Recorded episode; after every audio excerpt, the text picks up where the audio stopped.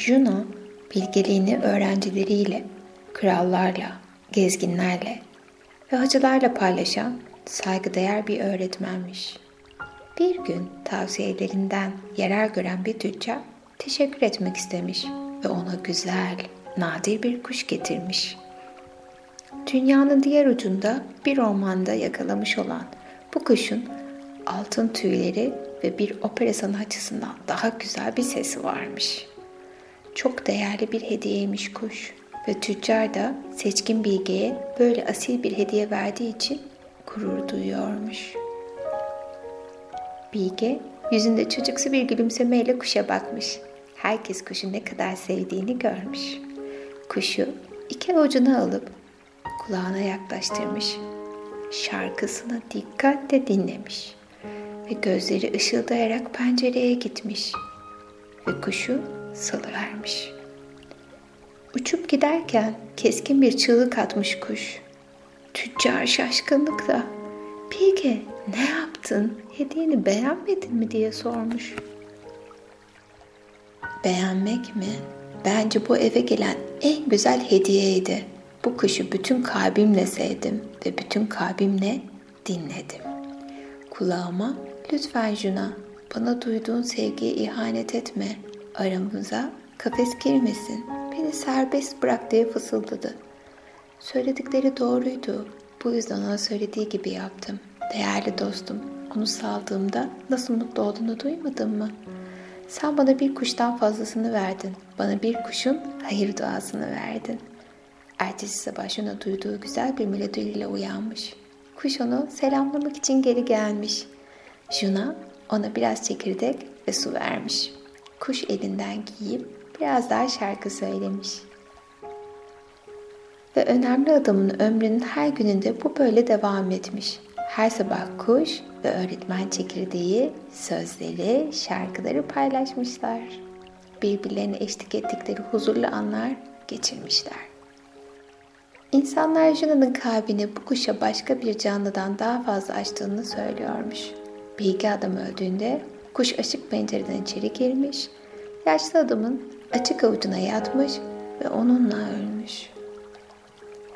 Şehirdeki alimler yıllar boyunca şu soruyu tartışmışlar.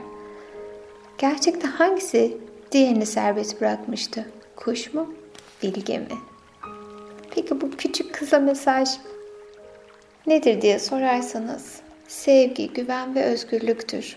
Arzu nesnemizi her kurmaya çalıştığımızda sevgiyi elimizde tutmak için yarattığımız her kafeste, terk edilme korkusuyla attığımız her düğümde sevgi duygusuna ihanet etmiş oluruz. Sevgi, saf kalp enerjisidir. Yönlendirmeye, yalanlara ve korkuya katlanamaz. Sevgiyi sevgi için yaşamalıyız. Hadi birkaç soru sorayım. Hayatında sevgiyi hangi yollarla garanti almaya çalışıyorsun? Ya da hayatında sevildiğini en çok hissettiğin anlar hangileri? Peki hayatında seni kim ve ne serbest bıraktı? Hadi gel bir deneyelim. İçindeki çocuğa sor. Terk edilme korkumuz genellikle çocukluğumuzdan kaynaklanır. Yetişkin halinle çocuk halin arasında bir diyalog yaz mesela. Yetişkin olarak yazarken her yazı yazdığın elini içindeki çocuk olarak yazarken diğer elini kullan. İçindeki çocuğa terk edilme deneyimini sor. İçindeki çocuğa sevgiyle ilgili korkularını sor. Sevgiyi sahiplenmez, özgürleştiririz. Hadi yeni masada geçelim. Harmony, karanlıktaki en güzel kadındı. Şairler ve şarkıcılar hep onun güzelliğine övgüler, güzel şeyler yazıyor ve söylüyorlardı. Uzun, ipek gibi saçları mücevherlerle bir tulluydu. Onu abayı yakmış pek çok asilzade ve tüccar Harmony'ye ait olduğu hatta değerli gözyaşlarını onlara sildiği söylenen mendilleri alabilmek için servet ödüyorlardı. Harmony'nin bütün vücudunda mükemmel olmayan belki tek bir nokta vardı. Ama bu nokta o kadar belli belirsizdi ki sadece mükemmelliğini tamamlıyordu. Sağ göz bebeğinin yanında küçük bir siyah nokta vardı. Bu nokta o kadar küçüktü ki bir sürü talibi içinden biri bile fark etmemişti. Aylarca naz yaptıktan sonra Harmony bir kontla evlendi. Babası kontun varlığını, annesi yakışıklılığını onaylamıştı. Harmony ise sadece peşindeki talip ordusundan ve kulaklarını işkence eden ay ışığı serenatlarından kurtulacağına seviniyordu. Kocası ilk birkaç ay boyunca ona tapıyordu. Zamanla sevgisi azalmaya başladı. Birkaç yıl sonra Harmony ona bahçede çay doldururken kocası ona baktı ve biraz yaklaşsana gözünde o leke de ne? Ne zamandan beri böyle sevimsiz bir leken var senin diye sordu. Kocasının doğduğu günden beri taşıdığı bu kusurunu ilk kez fark ettiğini duyunca Harmony üzüntüyle gülümsedi ve cevap verdi.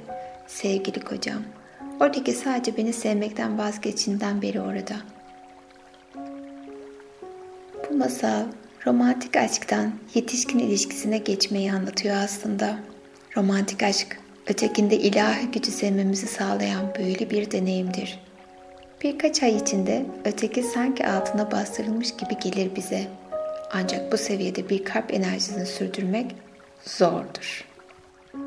Ve bu enerji güçlü, dayanıklı, yetişkin ilişkilerini yaratmaz. Asıl mesele romantik aşkı iki yetişkin arasındaki özel, sevgi dolu ilişkiye dönüştürmektir. Tutkumuzun olgunlaşmasına, eski bir şarap gibi tadının güzelleşmesine izin vermeliyiz. Birlikteliğin daha fazla yakınlık getirecek yıllara derinleşerek yeni seviyelerine kucak açabilir miyiz? Bunu başardığımızda büyük bir mutluluk da peşimizden gelecektir. Dünyaya aşk mektupları yazsam mesela. Mektupların insanlara, hayvanlara, ağaçlara, gökyüzüne, bütün şehre hitap etse, mektuplarını ölçüp biçsen zihninde ve kusursuzca sevsen kalbinle. Hadi bir alıntıyla bitirelim bu masalı. Bazen sana hayat vermeyen herhangi bir şey veya herhangi birinin senin için çok azaldığını öğrenmek için karanlık ve yalnızlığın tatlı hapsine ihtiyaç vardır. Hadi yeni masalla buluşalım. İyi bir ailenin oğluydu. Yakışıklıydı. Çok iyi balık tutuyordu ve annesi onu sıradan güzel bir kızla vermemeye niyetliydi. Oğluyla evlenecek kız güzel ama aynı zamanda akıllı ve bir evi sevgiyle çekip çevirebilecek biri olmalıydı. Bu yüzden bir test geliştirdi. Kızlarını tanıştırarak evlilikten söz açmak için yaklaşan anneler hep aynı cevabı veriyordu. Bir balıkçının hayatı her zaman kolay değil. Oğlumla evlenecek kişinin onu iyi günde olduğu kadar kötü günde de desteklemesi gerek. Bazı günler bolluk içinde geçer, bazıları yokluk. Diyelim ki oğlum bir gün büyük bir balık yakaladı. Kızına sor bakalım. Bu balığın olabildiğince uzun süre yetmesi için ne yapmalı? Anneler türlü cevaplarla geri gelirlerdi. Bazıları kurutmak için ince dilimler halinde kesmeyi, bazıları tuzla yatırmayı önerirdi. Bazıları içine un ve su ekleyerek bir kazan dolusu çorba yapmayı, bazıları ise bol pirinçte pişirmeyi. Cevapların hiçbiri anneyi tatmin etmezdi. Başını sağlayıp hayır bu olmaz, bu dayanmaz derdi. Bir gün torunu için yaşlı bir kadın geldi. Yaşlı kadın kızı annesinin ölümünden sonra kendisi yetiştirmişti. Kız ve yaşlı kadın köyün sonundaki küçük bir kulübede oldukça sade bir hayat yaşıyorlardı. Anne her zamanki gibi sorusunu sordu ve aynı akşam kapı çaldı. Gelen kadının torunuydu. Cevabı kendisi vermek istemişti. Uzun boylu, neşeyle parlayan gözleri ve güzel bir kızdı. Anne içten içe testi bu kızın uygun bir yanıt vermesini diledi. Eğer oğlunuz evi büyük bir balık getirirse dedi kız, onu bereketli bir yemeğe çevirmek için büyük bir tencerede sebzeler ve pirinç de pişiririm. Bu cevabında diğer cevaplardan bir farkı yoktu ve anne tam başını hayır anlamında sağlamak üzereydi ki kız devam etti. Sonra yemeği porsiyonlara ayırır, gidip bütün komşularıma dağıtırım. Anne şaşırmıştı. Dayanamayıp sordu. Ama o zaman balık kalmaz. Bu şekilde evi nasıl geçireceksin? Anneciğim, eğer ben çevremdekileri beslersem onlar da beni besler. Kocamın balık yakalayacağını bir gün olursa daha şanslı bir aile bizimle paylaşır. Böylece denizde balık olduğu sürece herkesin sofrasında yemek olur. Anne gülümsedi. Evet, oğluma uygun bir kızdı bu. Çünkü kalbine açmaya cesareti ve dünyanın bereketine inancı vardı. Kıtlık korkusuna karşı güven duygunu ne olur besle. Kıtlık korkudan beslenir ve bizi durdurak bilmez bir şekilde aşırı çalışmaya, fiziksel tatminsizliğe sebep olan aşırı tüketime sebep olur. Ve bu aşırı tüketim gezegenimize zarar vermeye kadar götürür. Dünyaya dahi bir yer yapmak için değişimi kalbinde başlat. Kendimizi güvene ve paylaşıma açmalı, günlük hayatımızda her zaman bu bakış açısına yer vermeliyiz. Yeni açmış narin bir çiçek gibidir kalp. Korku ve yalnızlık rüzgarları estiğinde kapanır. Sevginin ve güvenin neşesiyle yeniden açılır. Kalbin kapandığında kendini yargılama. Sadece bunu fark et ve birbirimizle bağlantıda olduğumuzda etrafa yayılan sevgiyi hisset. Gözlerini güvendiğin şeylere, sana ilham veren insanlara çevir. Kulağını sana değerlerini anlatan hikayeleri ver. Ve derin bir nefes alıp yeniden aç kalbini. Dünyaya elinden gelenin en iyisini vermek konusunda sana ilham veren biri hakkında bir yazı yaz. Bir insanın sana nasıl ilham vermesini veya ondan nasıl etkileneceğini detaylarını anlat. Kalpten verdiğin bir an düşün ve sana nasıl hissettirdiğini, nasıl zenginleşmiş hissettiğini düşün.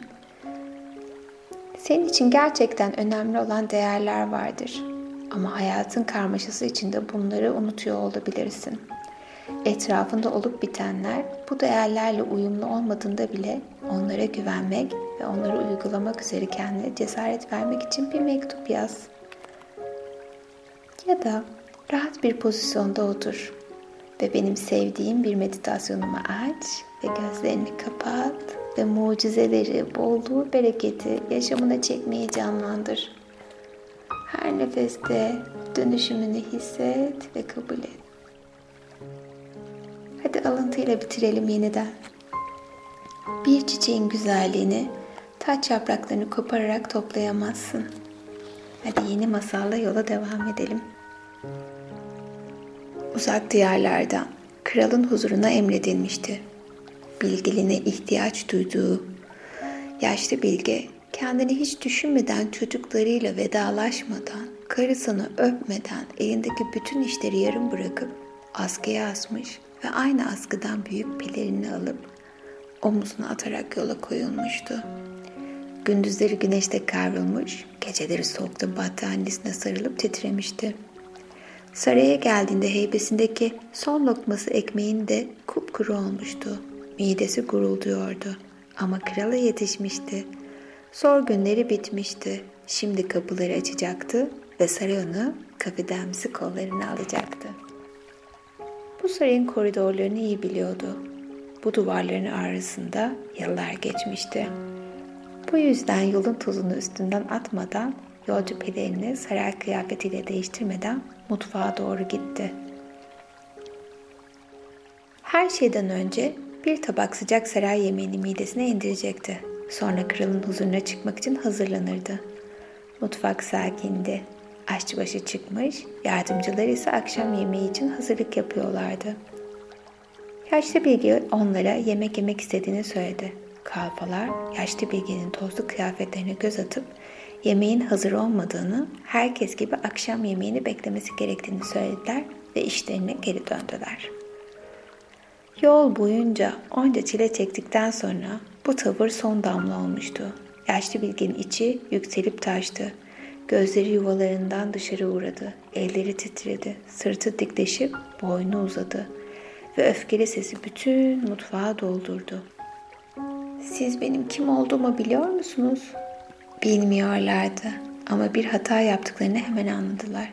Aşçıbaşı koşarak yetişti ve aceleyle öfkeli bilgenin önüne tuzlu sudan tatlısına kadar rengarenk bir sofra kurdurdu. Yaşlı bilge bunun üzerine durup sofraya baktı. Sonra oturdu başına. Yemekleri hafifçe kokladı. Enfesti.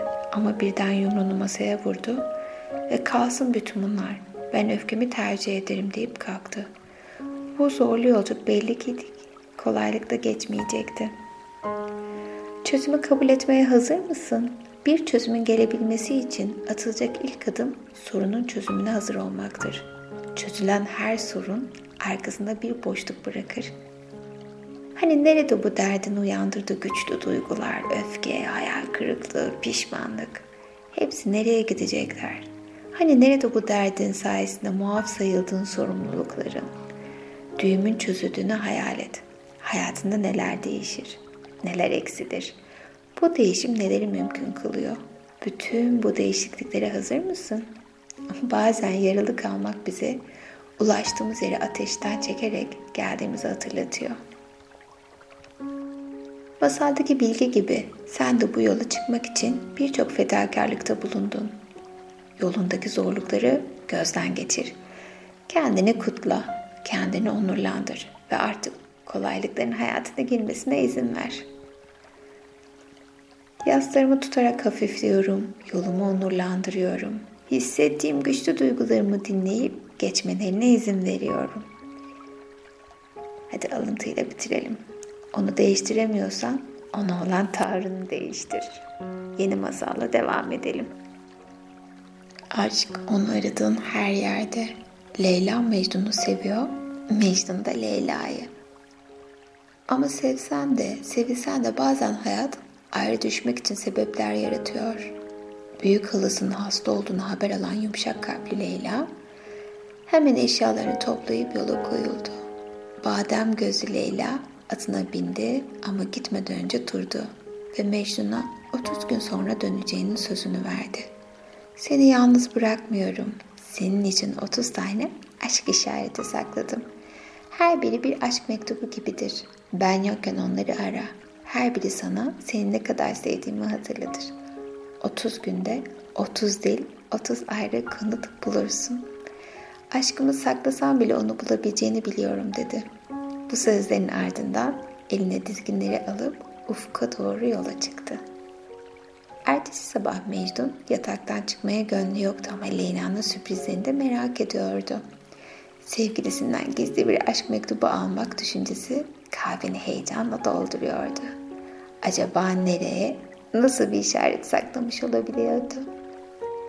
Sırtında adeta çırpınan kanatlar hissetti. Kalktı, giyindi, çıkarken elini cebine soktu ve işte orada parmak içinde hissetti ilk işareti yumuşaktı, ipeksiydi.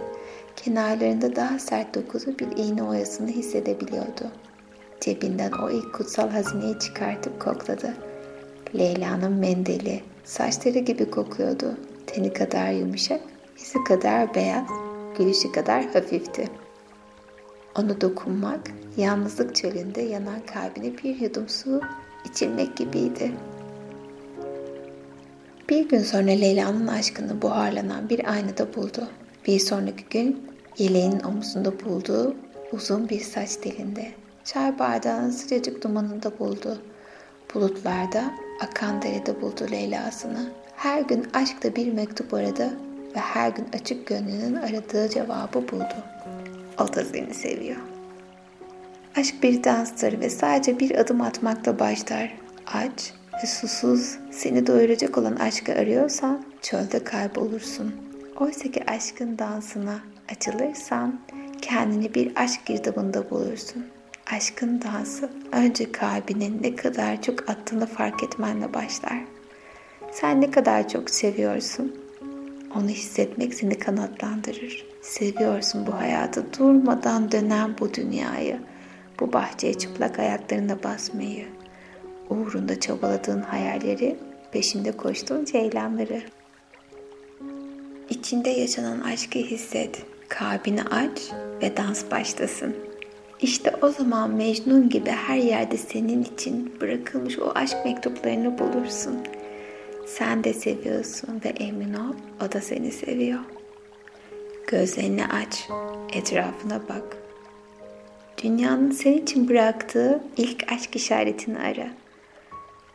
Ve Mevlana demiş ki, aradığın seni arar. Hadi son masalla devam edelim.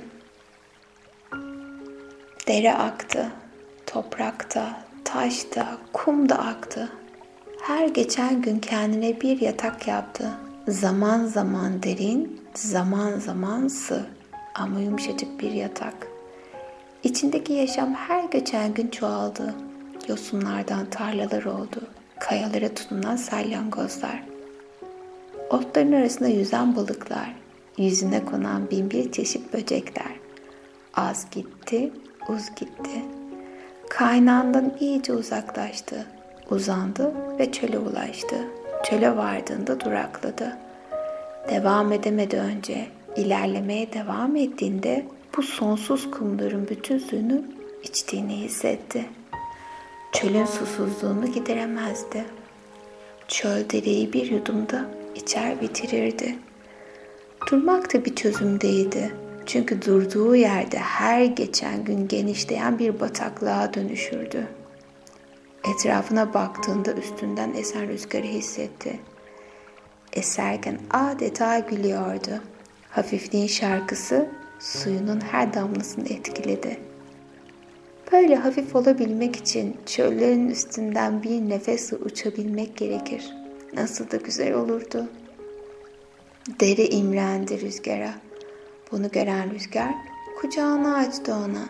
Geçmek istiyorsan kollarıma doğru buharlaş. Ben taşırım seni dedi. Buharlaşmak mı? Dere duyduğuna inanamadı. Buna cesaret edebilir miydi ki? Yatağından nasıl çıkabilirdi? Burası onun eseri, onun eviydi. Ondan vazgeçmek kendinden vazgeçmekti. Asla olmazdı.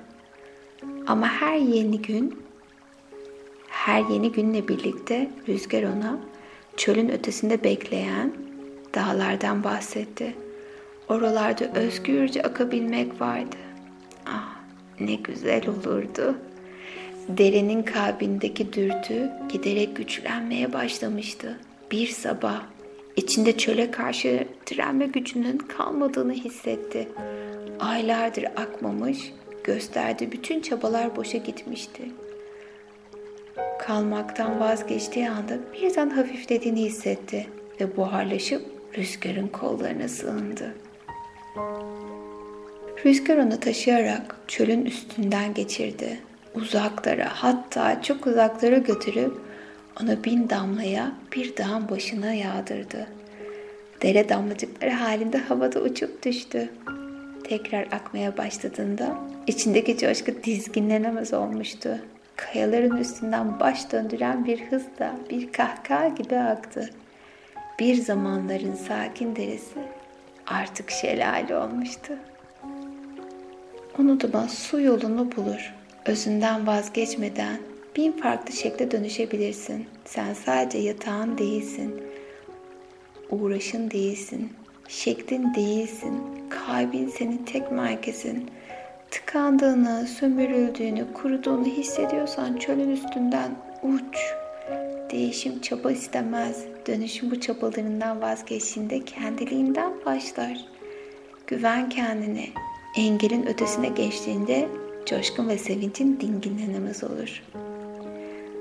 Bugünlerde hayatında hangi alanlarda darda ve engellenmiş hissediyorsun kendini sor bakalım.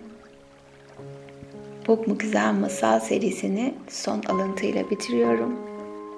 Ne olursa olsun yürüme arzunu kaybetme. Ve birazdan derin ve güzel bir uykuya dalıyor.